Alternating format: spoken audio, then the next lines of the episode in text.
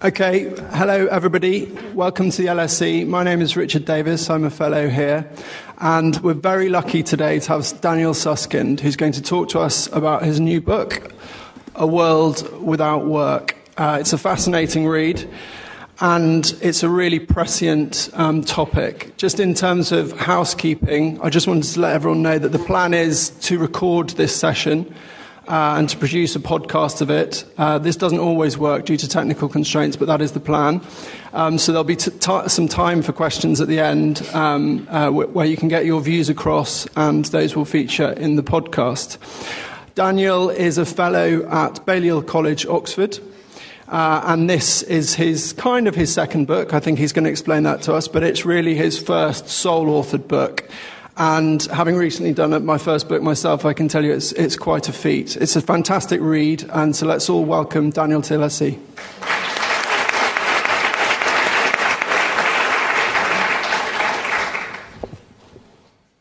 Great. Well, thank you very much for that warm introduction. Great pleasure to be with you this afternoon uh, to share some ideas with you from my new book, uh, A World Without Work. Uh, and what I want to do in the next 30, 35 minutes or so are share four important themes with you from that book. The first relates to the capabilities of machines uh, and why it is that I think economists have tended to underestimate uh, the capabilities of machines.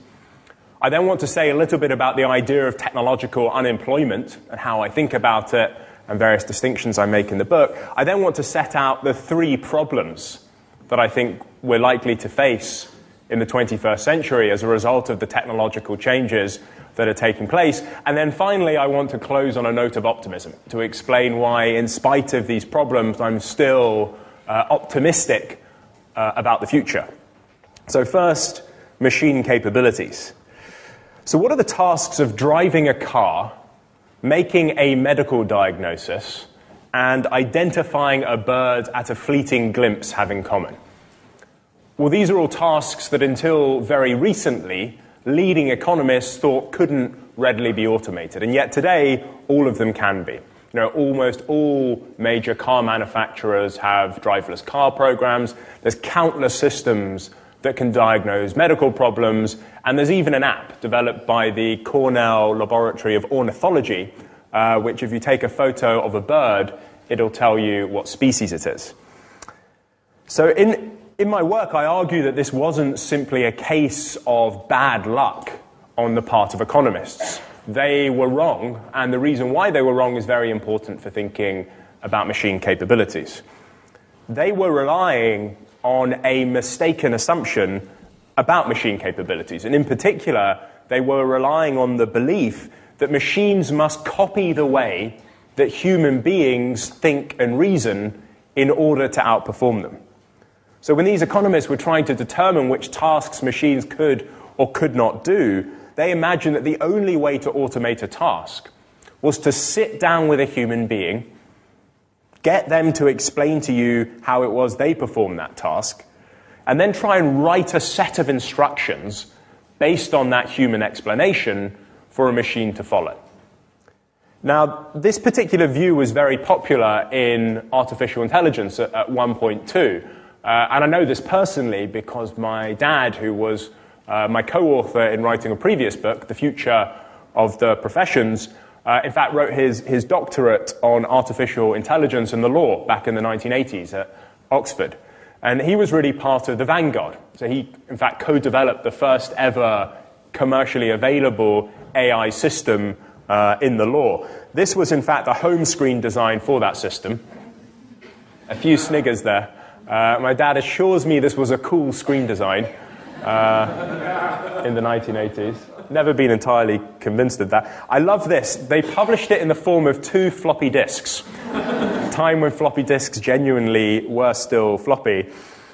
And essentially, what they did together was adopt the same approach as the economists sit down with a lawyer, get them to explain to you how it was they solved the legal problem, and then you try to, and then they tried to build a system based on that human explanation for others to navigate for, for others to navigate through. Essentially, what they did was they built a gigantic decision tree. The decision tree had about four million branches through it that my dad and his colleagues in the computing, uh, computer science laboratory manually, painstakingly crafted together. So the point here is that economists didn't pluck their view of machine capabilities out of thin air. They were closely following a view that had been dominant in artificial uh, intelligence for quite a long time. This belief, again, that machines, that building a machine to perform a given task meant observing how human beings perform that same task and copying them. These traditional AI researchers in whose footsteps the economists were following were what I call purists. They were closely observing intelligent human beings and trying to build machines in their image. And they did this in various ways. Some tried to actually replicate the physical structure of the human brain. Others tried a more psychological approach and tried to copy the thinking and the reasoning processes that human beings appeared to be engaged in. And a third approach was to try and draw out the actual rules uh, that human beings seemed to follow um, when they were performing a task. And this was the view that economists adopted.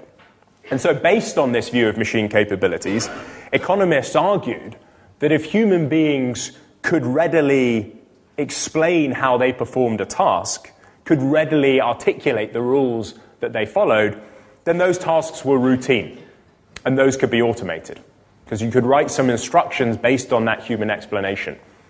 Otherwise, for tasks where human beings couldn't explain themselves, those tasks were thought to be non routine and those were out of reach of machines.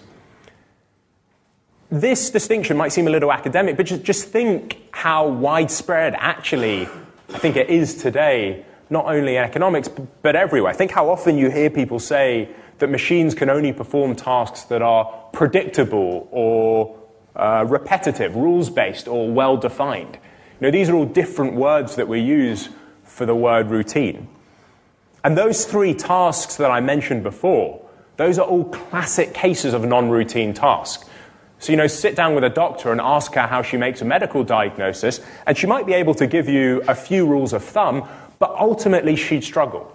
She'd say things like, it requires creativity, instinct, intuition, judgment. In short, she'd probably struggle to articulate exactly how it is she makes a medical diagnosis. And that was the reason why economists thought things like that couldn't be automated.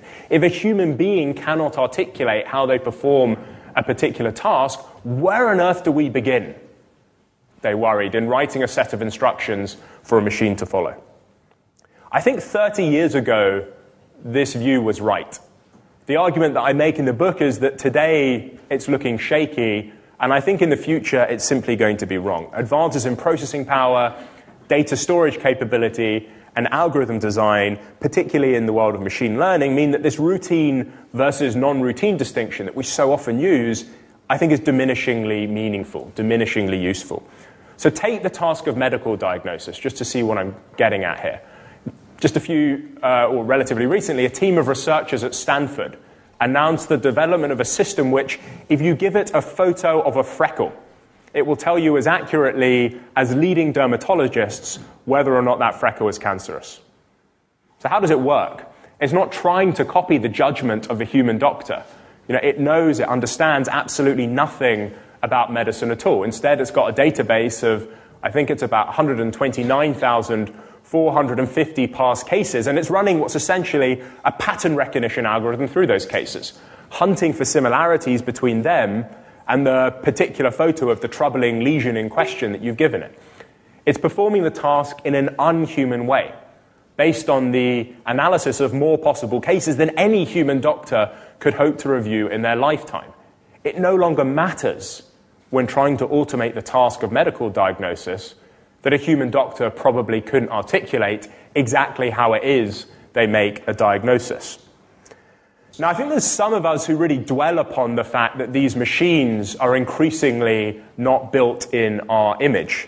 Um, take IBM's Watson, the computer system, which, as many of you will know, rose to fame in 2011 when it went on the US quiz show Jeopardy, and it beat the two human champions at Jeopardy. What I love about this is that the day after Watson won on Jeopardy, the Wall Street Journal ran a piece by the great philosopher John Searle with the title, Watson Doesn't Know It Won on Jeopardy. right? And it's brilliant. That's completely true. You know, Watson didn't let out a cry of excitement, uh, didn't call up its parents to say what a good job it had done, didn't want to go down to the pub for a proverbial drink. The system wasn't trying to copy the way that those human contestants thought or reasoned, but it no longer mattered. It still outperformed them. So, this Watson victory was a practical victory, but it was also really an ideological triumph as well. You know, when my dad was working on AI back in the 80s, most AI researchers were purists. Again, closely observing human beings acting intelligently and trying to build machines like them. But that was not how Watson was designed. Its creators didn't set out to copy the anatomy of a human player, the reasoning they engaged in, or the rules that they appeared to follow. They were pragmatists instead, not purists. Taking a task that might have required intelligence when performed by a human being and building a machine to perform it in a fundamentally different way. And what I think we see now is a generation of systems crafted, built in this pragmatist spirit, you know, crafted to function very, very differently from human beings, judged not by how they perform a task, but by how well they perform a task. And in this book, uh, uh, uh, and, and this I argue in, in the book, is the mistake that I think many economists have made in thinking about machine capabilities. This is why so many of us, uh, I think, have systematically underestimated the capabilities of machines. You know, the view of machine capabilities, which that routine versus non routine distinction relied upon, was a purist one. Know, again, this belief that machines have to copy the rules that we follow.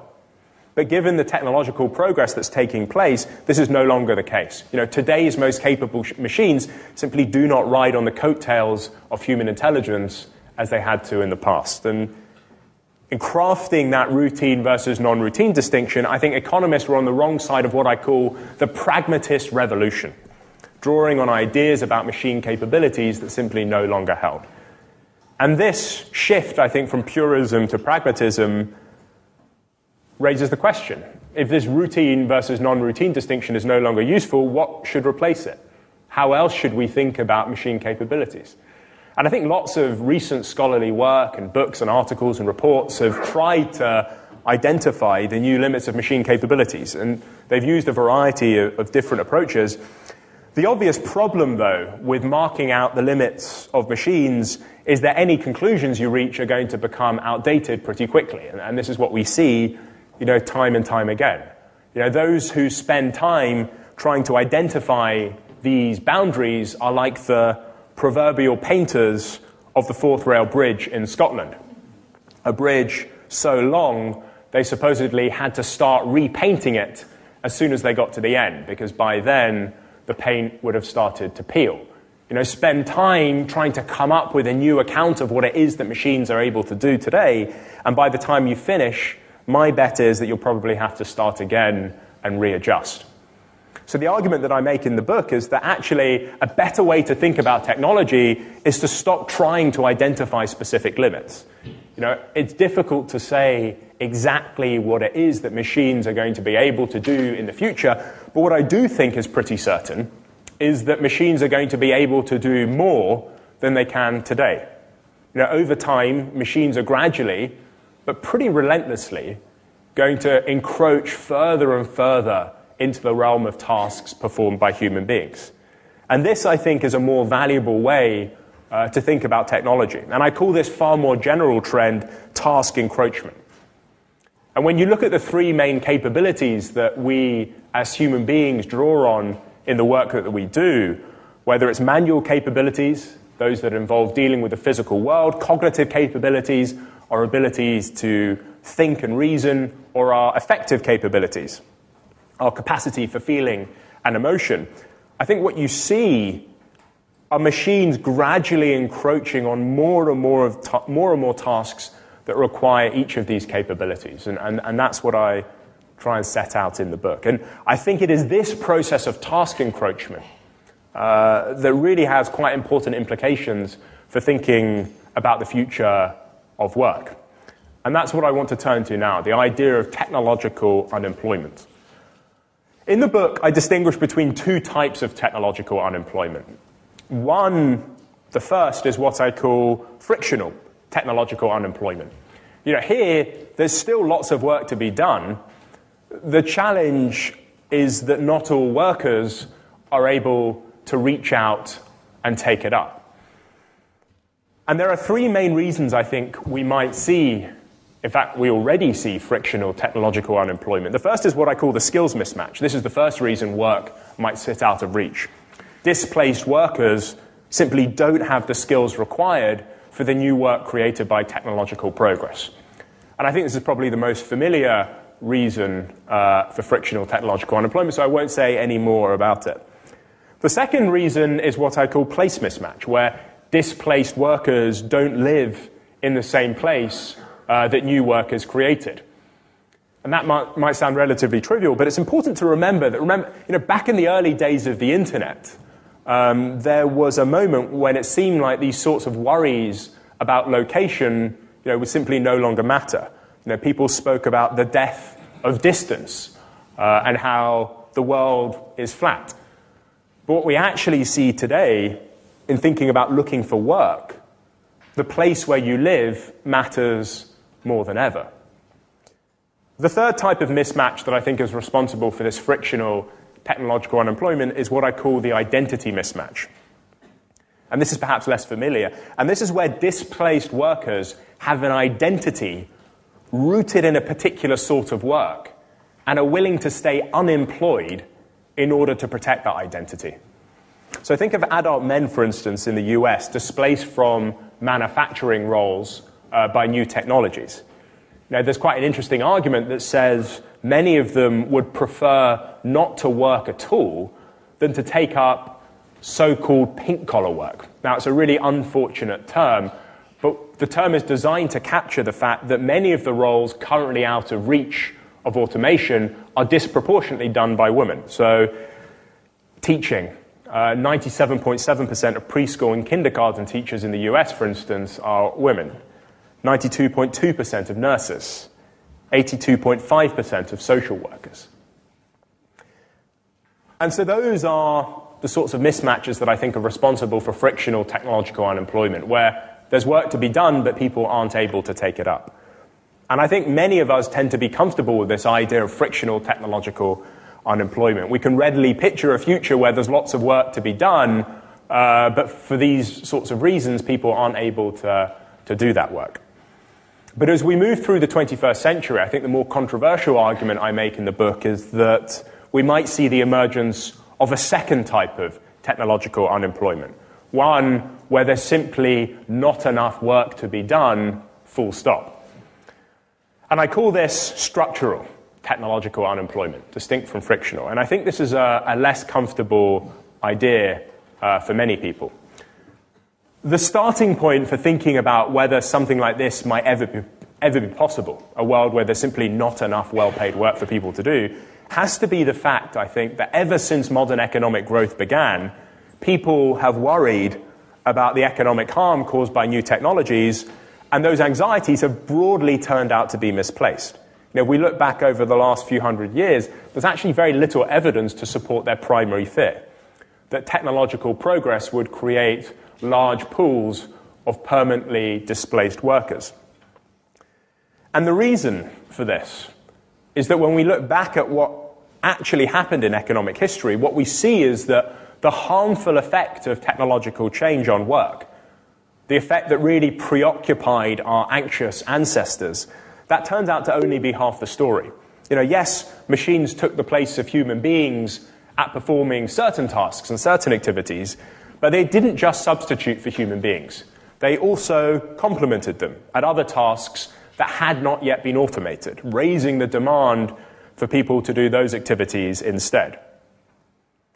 Throughout history, there have in fact been two fundamental forces at play a harmful substituting force but also a helpful complementing force.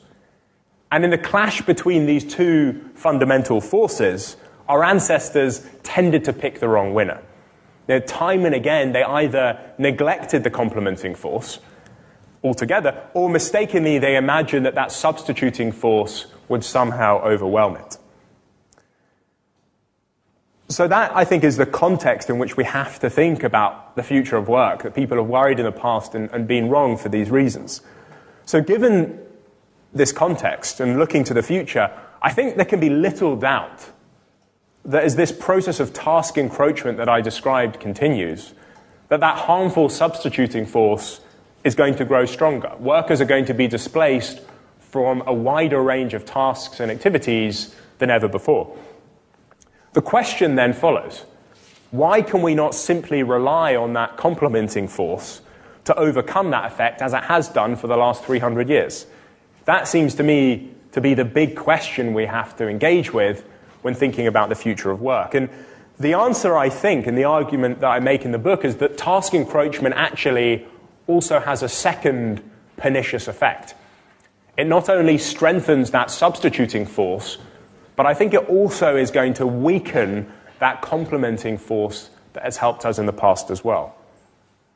So, to see what I mean by this, I think it's useful to distinguish between the various ways in which that complementing force has actually helped us uh, as workers in the past.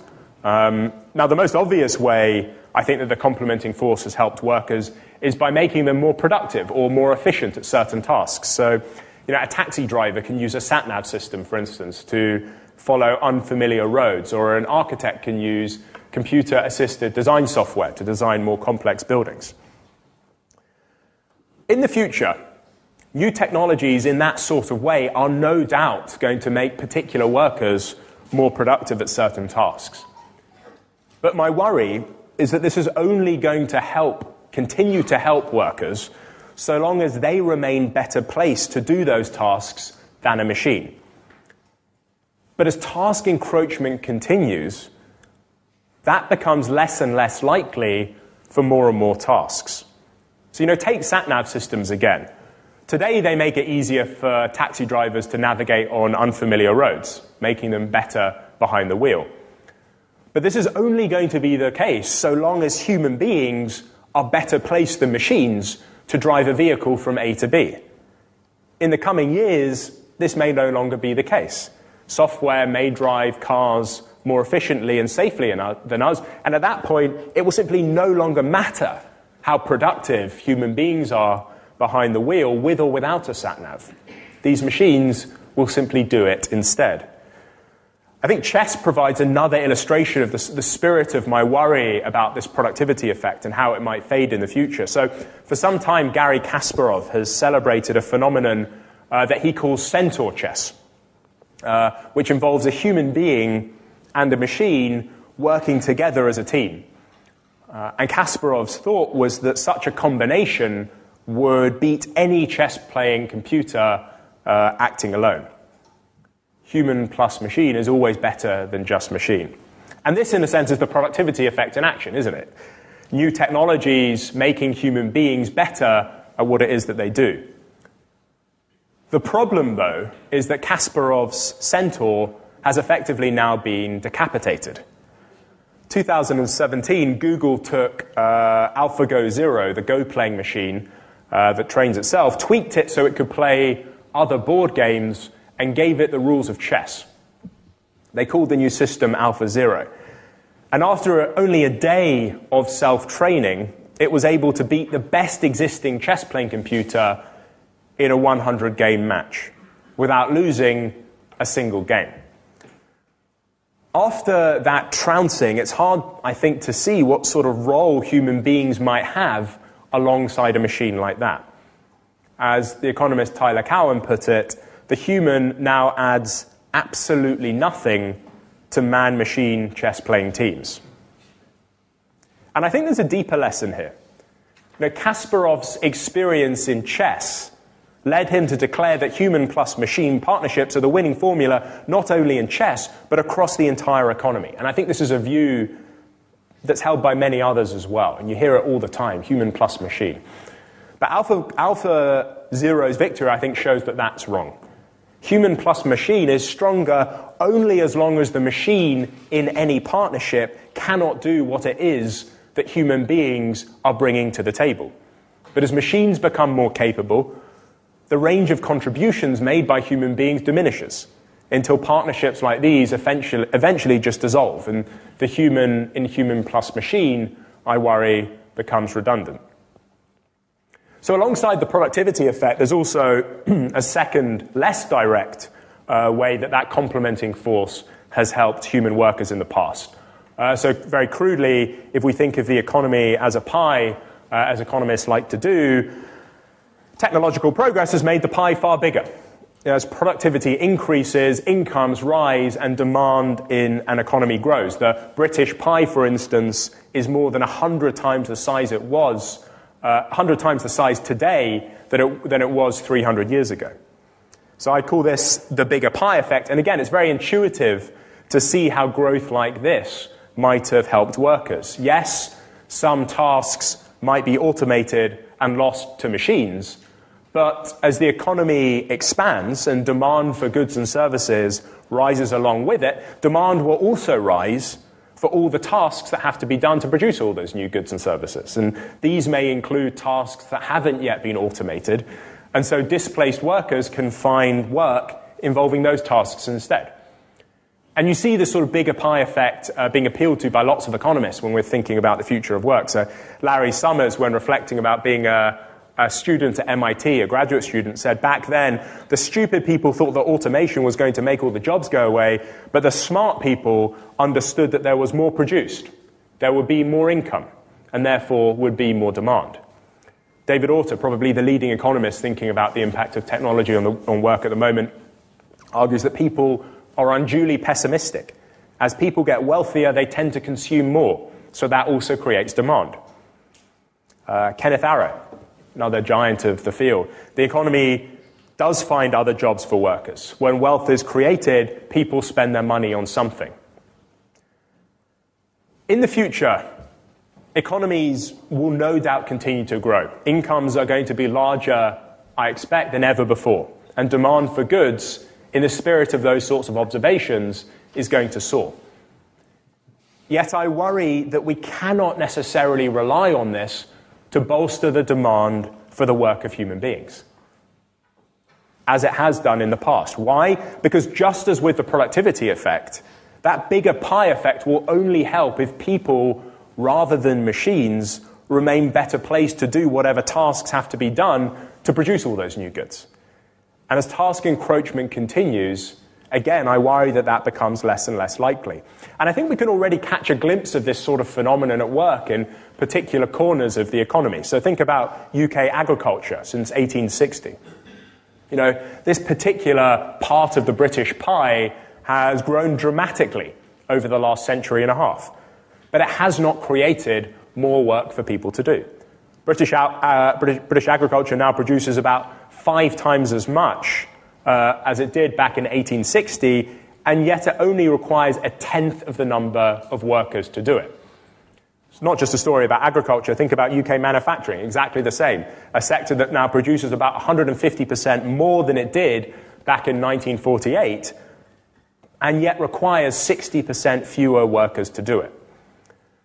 Now, these stories are, of course, only unfolding in particular corners of the economy, but what I think they capture is the essence of the problem with that bigger pie effect.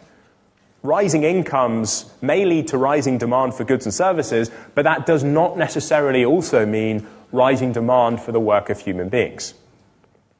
Finally, I think there's also a third important way that the complementing force has helped human beings in the past, technological progress has not only made our pie bigger, but has also changed the pie too. So if you think of the British economy again, not only is it more than 100 times the size it was 300 years ago, but the output that we produce and the way in which it's produced have completely transformed. So 500 years ago, the economy was largely made up of farms, 300 years ago, factories, today of offices. This I call the changing pie effect. And again, I think it's very intuitive to see how these sorts of changes might have helped displaced workers. At a certain moment, some tasks might be automated and lost to machines. But as the economy changes over time, demand will rise for other tasks elsewhere in the economy.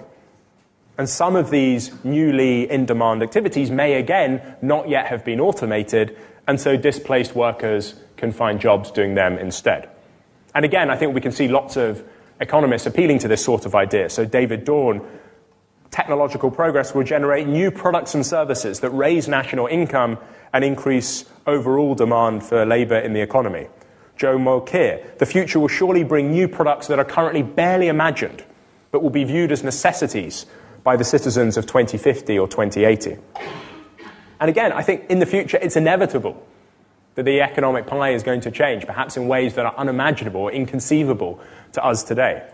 But in exactly the same way, my worry is that as task encroachment continues, it becomes more and more likely that machines, rather than human beings, will be a better place to do whatever new tasks have to be done. And I think if we look at newer parts of economic life today, we might worry that something like this has already started to unfold. So if you go back to 1964, the most valuable company in the United States back then was AT&T with 758,611 employees. Fast forward to 2018 though, the largest company was Apple with only 132,000 employees. 2019 it was Microsoft with only 131,000. You know, more generally, uh, there's research suggesting that in the year 2000, new industries created in the first decade of the 21st century accounted for just 0.5% of total US employment. So I think hopefully you'll be able to detect a common thread running through the arguments and the ideas that I've just shared, which is that most of the time, I think when we talk about the future of work, in the stories that we tell and in the models that we all build, we tend to imagine that human beings are special. You know, we realize that as our, as our economies grow and change, the demand for tasks and activities to produce everything is going to grow and change as well. But I think all too often we take it for granted that people will remain the best choice or will remain best placed to perform many of those tasks we imagine that when human beings become more productive at a task, then they'll be better placed than a machine to perform it. That when the economic pie gets bigger, human beings will be better placed to perform those newly in demand tasks. That when the economic pie changes, human beings will be better placed to carry out whatever new tasks have to be done. And I think until now, this has been you know, a safe bet. Uh, my fear, though, is that as this process of task encroachment continues through the 21st century, and machines just keep on taking more and more tasks out of the hands of human beings, these sorts of assumptions might turn out to be wrong. And this, I think, is how captures why I think we might find ourselves in a world with less work.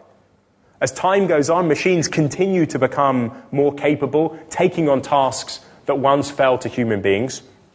That harmful substituting force continues to displace workers in the familiar way.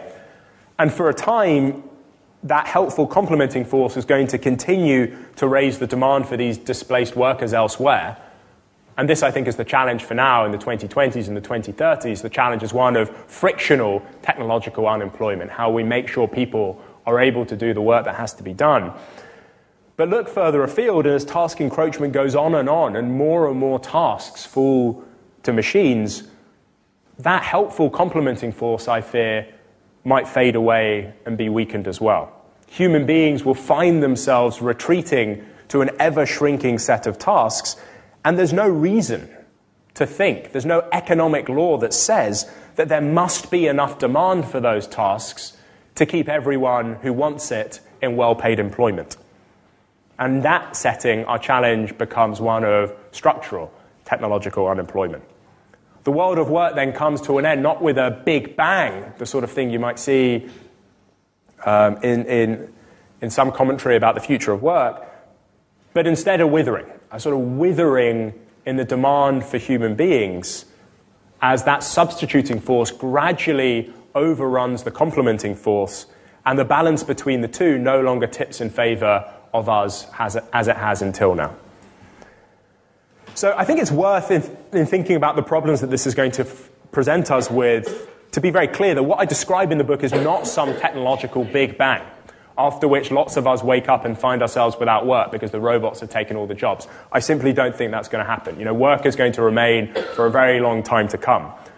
But what I do think, and what I am trying to describe, is that how, as we move through the 21st century and technological progress just continues its relentless advance, I think there's a real risk that more and more people might find that they're not able to make the sorts of economic contributions to society that they might have hoped to make in the 20th century. And it's this, perhaps less dramatic, but I don't think any less significant challenge that presents us with three problems. And let me just say very quickly what those problems are. The first is an economic problem. Fundamentally, I think of the challenge that we face as being a challenge of inequality. I don't think it's a coincidence that today worries about economic inequality are rising at the same time as worries about automation are intensifying. These two problems, inequality and technological unemployment, are very closely related.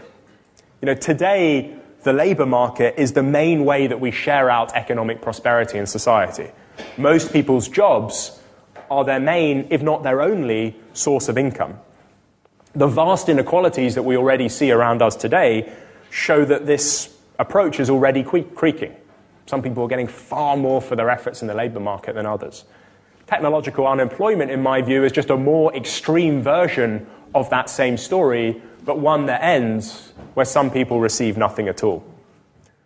So I see technological unemployment as a distributional challenge, an inequality challenge. How do we share out material prosperity in society when our traditional way of doing so, paying people for the work that they do, is less effective than in the past. And the argument that I make in the book is that I see the only response here being our larger role for the state in taking on some of the responsibility for sharing out prosperity in society. The second problem actually has very little to do with economics at all, and it's the problem of power. In the future, I think our lives are likely to become dominated, increasingly dominated, by a small number of large technology companies who are responsible for developing all these systems and machines. The argument that I make, though, is that in the 20th century, our worry might have been the economic power of large corporations, their profits, the prices, market concentration, and things like that. But I think in the 21st century, our worry is going to be far more about their political power, about their impact on things like liberty and democracy and social justice. Just one example take Facebook. Our worries about Facebook, some people are worried about the economics of Facebook, but I think more generally, people are worried about the political effects of Facebook, that Russia were able to buy ads on the platform in the 2016 presidential election, that they allow advertisers, it's said, to intentionally target ads by race, gender, and religion. Uh, that in a study of over 3,000 anti refugee attacks in Germany, researchers found that regions with higher Facebook usage uh, experienced significantly more attacks. Now, these sorts of worries are not about economics, they're worries about politics. And that, I think, is going to be our concern increasingly in the 21st century. The final problem, and again, I don't think it has much to do with economics, is the one of meaning, the challenge of finding meaning in life. It's often said that work isn't simply a means to a wage, but it's also a source of purpose as well. And if that's right, then the challenge of technological change isn't simply that it's going to hollow out the labour market, but it, might, it might also hollow out the sense of meaning and direction that many people have in life too. And I spend a lot of time in the book thinking about this challenge and how we might rise to it.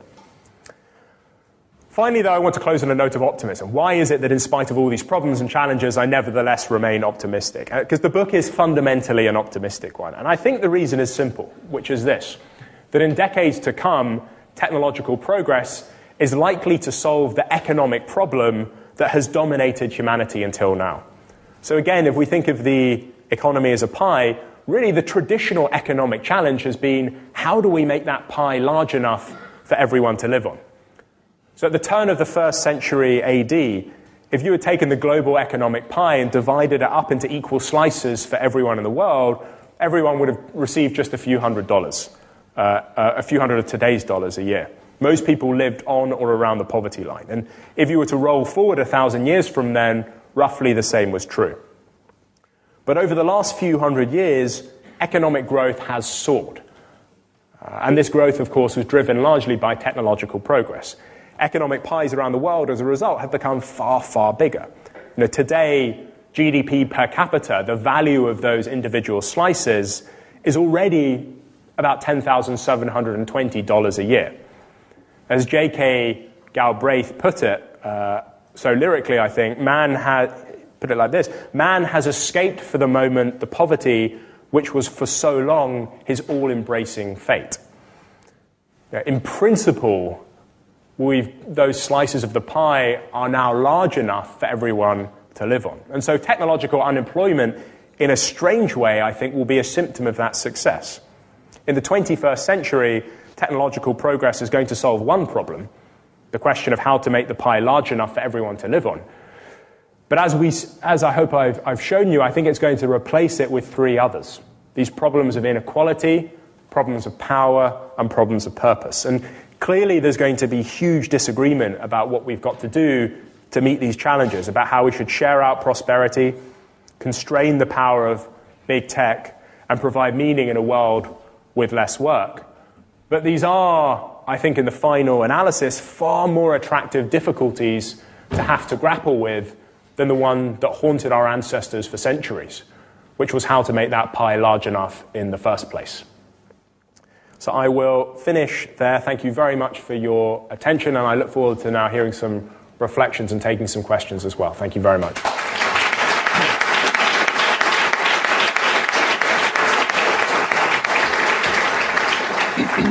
Thank you uh, very much, Daniel. That was absolutely fascinating, and I'm going to um, monopolise you for a, a, couple of minutes. After that, I'll open it up to the floor. So please get ready with your questions and put your hand up nice and high if you'd like to ask Daniel a question. First one, just to sort of personalise a bit yeah. more and tell us a bit more about you. Are yeah. you um, I'm a bit sort of old school and slow to take on new technology. I've yep. still got a Swatch watch, for example. Are you a kind of tech embracing person? Do you use um, pieces of technology in your, in your personal life, in your working life, that, that's, that save you time and, and potentially might have eradicated a job or cheapened a job in some sense? I, I, so I discriminate. I'm a, I'm a heavy use of particular technologies and, um, and try to avoid other ones. So I'm now as of a week ago, a proud owner of a Fitbit, which is, um, um, I, I, was saying before, it's sort of, it's probably a technology I shouldn't have got. It's telling me how much sleep I'm not getting at the moment, which is a kind of, um, but, so, so I, um, I'm not a sort of blind advocate of technologies, particular ones I like a lot and others okay. that, yeah. Okay.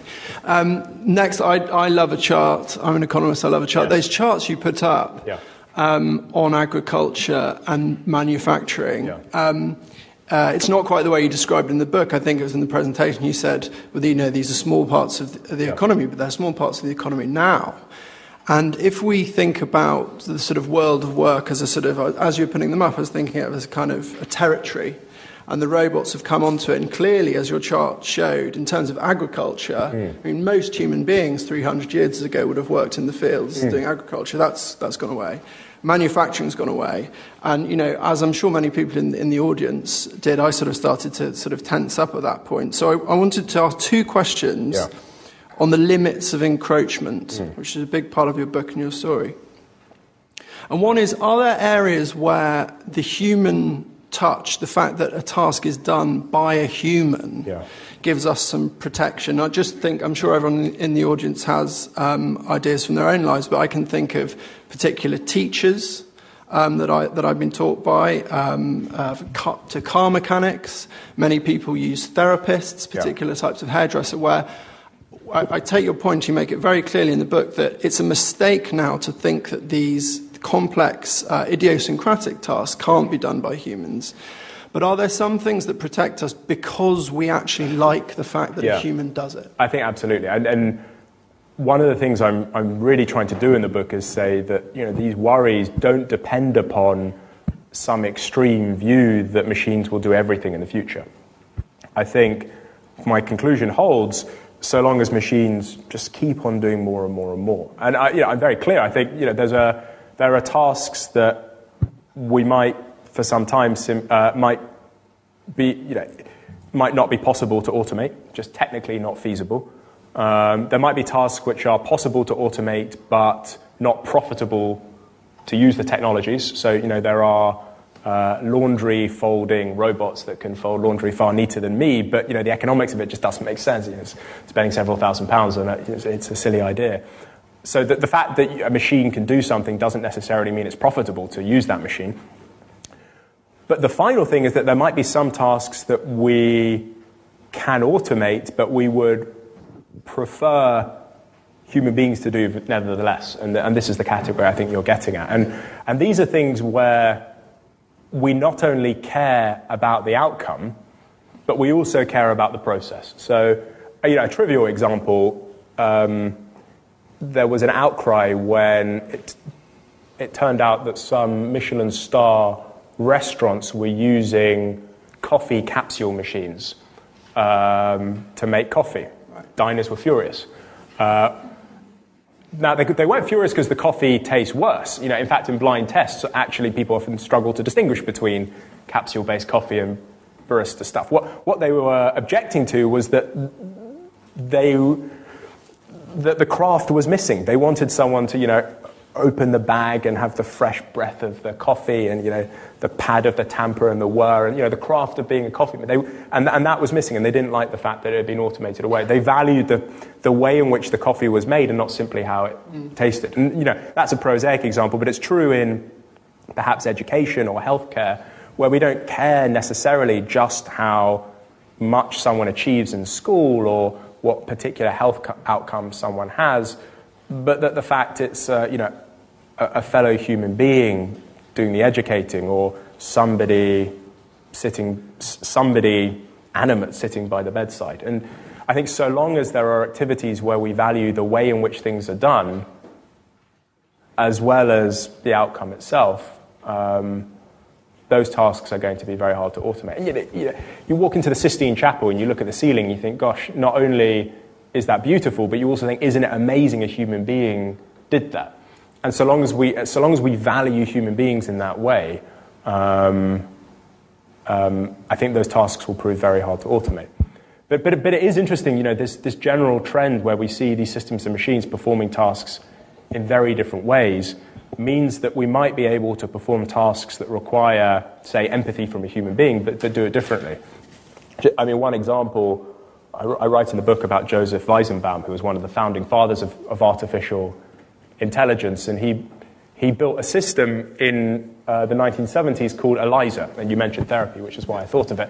And, and ELIZA was designed to act like a psychoanalyst. So you'd sit down with ELIZA, and he built it as a bit of a joke. You'd sit down with ELIZA, and it would say, How are you feeling? And you'd say, I'm feeling well, and it would say, Are you really feeling well? And you'd have this kind of back and forth. It was basically parodying the sort of predictable way in which uh, a therapist might act. And anyway, he, he, did this, and he called his secretary in, who knew full well the sort of slightly playful spirit in which the thing had been built. She sat down with the system, and after I think it was about two or three questions, turned round to Joseph and said, I'd like you to leave the room. Um, you know, she felt more comfortable with this machine than mm. she did with a human being. And, and, and Weizenbaum writes in the book about how this deeply troubled him. He thought that there was something, as many of us do instinctively think that there's something intrinsically human to the sorts of interactions that we go to therapists for. But actually, the system suggested it might not be the case. And that could potentially change over time as yeah. well with tastes. Okay, so but at least there are some areas we think where humans might still be the best choice. I, I think I think I think huge areas. Yeah, and, yeah. But, but then a second sort of line of, of defence, um, uh, or, or maybe not defence, and that, that's kind of my question. And then I'll open it up. So there's some areas where we still might be the best. There's potentially a whole load of areas um, where we're just the cheapest. Mm we're just the best choice in a, in a brutal economic sense yeah. because, because we're cheaper. Now, that's something you, you, you talk about in a big way, and it leads into one of your problems inequality. Yeah. So, I wondered if there are sort of two or three things when we look across history or we look at the moment where we can tell um, we're, we're at risk of becoming employed just for that reason. Yeah because, as you say, if you're employed solely because you're cheaper than the, the machine, you're not better, yeah. then you're at real risk of the kind of wage inequality problems you yeah. talk about. I mean, I think a great example of this is do you, do you remember how maybe 15, 20 years ago there were mechanical car washes everywhere with the sort of whirring, right? And yet today, there are very few. And if you look at the numbers, the number of mechanical car washes has, has fallen through the floor. Now, the, the Car Wash Association, the sort of, uh, um, say that the reason for this is the accession of lots of Eastern European uh, countries, 2003, 2004, led to a large influx of um, workers who were willing to work at a very low wage. And in a sense, they displaced these machines. You know, what we have now today are car washers staffed by people. So, how did they compete? They competed by undercutting on cost. And, and, and that's my, I think, one of the things we do that's quite unhelpful when we think about the future of work is we talk in terms of jobs alone. We're, we're obsessed with unemployment. That's the, that's the sort of metric that we all look at, and we point to high unemployment, we point to low unemployment figures around the world and say, there's no problem here. Technology isn't having an impact on the labour market. But, but clearly, a decline in the demand for labour doesn't just show up in the number of jobs, but also the pay of the jobs, the quality of the jobs, the status of the jobs. And I think you know, it's possible that we, we could, um, if, if we only think in terms of jobs, we might miss the harmful effects that technology is already having on work today yeah. um, by just being too high a level. Fascinating. Okay, let's um, have some questions. Okay, there are loads already. So I'm going to group them in three in case any overlap. Um, so we'll start down here at the front in the middle, please. And then just, I'll do it kind of by banks so we don't have to wait for things. So I will come to you. So um, one, two, and then three there.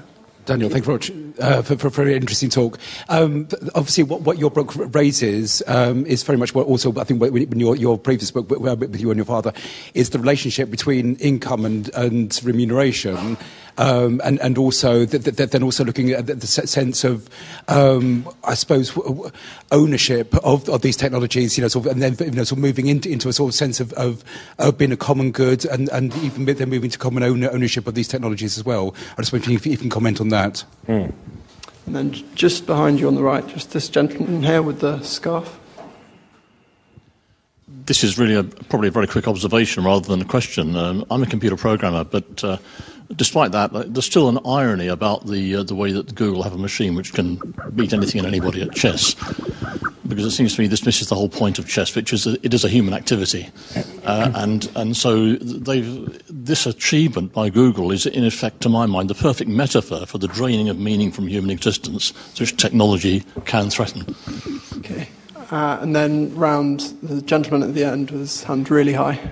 The premium on getting your hand high. Thank you. Thank. Can I ask my question? Sorry, where did that come from? As I said at the start, I'm going to do it by row to avoid time taking the thing around. So thanks for that comment. Can I ask my question? Thanks, Daniel. Two questions. Uh, question first is about accountability and how we perceive justice. When things go wrong, we look for someone to blame. And uh, we talk about, you know, machine driving car. Let's say uh, it's often raised if the car, if that machine driving car knocked down someone, we look for someone to take the hits on in court. You know, we can't just uh, we can't just unplug the computer. That's the only thing we can do to you know to account, accountability to a PC. I mean, m- machine. I mean, can machine eventually takes you know accountability, and do we have to you know change our definition of how do how to redefine just? And second question, I bring up to your point about you know. Uh, effects of inequality and about uh, you know empathy is what human is skilled. And we see that, I want to say that we did see that bring the points that uh, we becomes, um, some human have to take the emotional hit. You know, you know, for instance, we know that Facebook employs a lot of those people to screen all those harmful content and they all become very depressed and suicidal or something. We get to the point that, you know, some of those really unequal and disadvantaged people, they are left to take the hit of those emotional hits because they use their empathy to screen out all those bad things and nasty things that this world unfortunately generates more and more. Is that a, a way to look at it, the inequality side as well? Thank you. Okay, thanks very much. So we had common ownership as a kind of defense to this um, income, income inequality problem. A bit of a point, but I guess it's a question, it's something you talk about importantly, meaning threat to meaning, and then responsibility and accountability. You comment mm. on those? The, the accountability question is really interesting. The, the, the, story that immediately popped to mind was the early days of Google's driverless car when it was um, driving along the road um, in California and it was speeding and it was pulled over by the, the highway patrol. And the question was, who does the ticket go to? Um, and I mean, the, the, the, boring answer is that these, these are new um, and interesting and puzzling legal questions. And at least in this country, uh, they'll be worked out through the common law. There's just, there's just going to be lots of interesting and uh, novel cases where we're going to have to try and identify where the burden of responsibility lies. Um, I think the question of chess and meaning is very interesting. I mean, what, what jumped to mind, though, of course, was that um, if you think of someone like Magnus, Magnus Carlsen, even though a chess computer could beat him uh, at chess in the sense that um, uh, machines are better than human beings at the game. Nevertheless, when he plays, you know, millions of people uh, go on online to watch him because it, it, goes to the point that we were talking about that that's a good example of an activity where we don't just value the outcome itself, uh, namely um, um, who, who or what wins, but also who's doing the winning and what's doing the winning. And, and, and, and, and that, I think that's, that's, a, that's a good example of that, uh, that it's, it's how the game is played, not simply the outcome itself. I don't think in our working lives, though, necessarily there are. Um, uh, I think if we're honest with ourselves, many of the tasks and activities that we do in our lives don't really have that characteristic. Um, and, that, and that, I suppose, is one of the challenges in the book. Question of common ownership is very interesting. Um, the, as I said, I think the big economic challenge in the 21st century is one of distribution. How do we share our income in society when our traditional way of doing so, paying people for the work that they do in the labour market, is less effective? And the response that I have is that if we can't rely on the labour market, we need the state to take a larger role in doing it. Partly by sharing our income, but also, as you hint, by also sharing our ownership in these increasingly valuable types of capital as well. It's why I'm quite interested in things like uh, citizen wealth funds, the idea that the state might take a stake in some of these technologies on behalf of, of, of, of the citizens who are affected by them. So I think, yeah, I'll take them. Okay, let's have some more questions. Uh, at the end of the row, just behind the, the previous questioner on the left there. Hi, thank you. Um, I've been working in the technology industry for the last 20 years and currently working actually on a program which looks at automating key activities within the workforce. So, significant transformational change there. M- my question is broader though. Um, I'm really interested to, to understand from you do you see this as a form of liberation as well for humans? Um, if you look at the world of work, um, some of it's very value add, a lot of it often isn't. Um, it's a lot of the work is surrounding effectively the means of production within offices as well.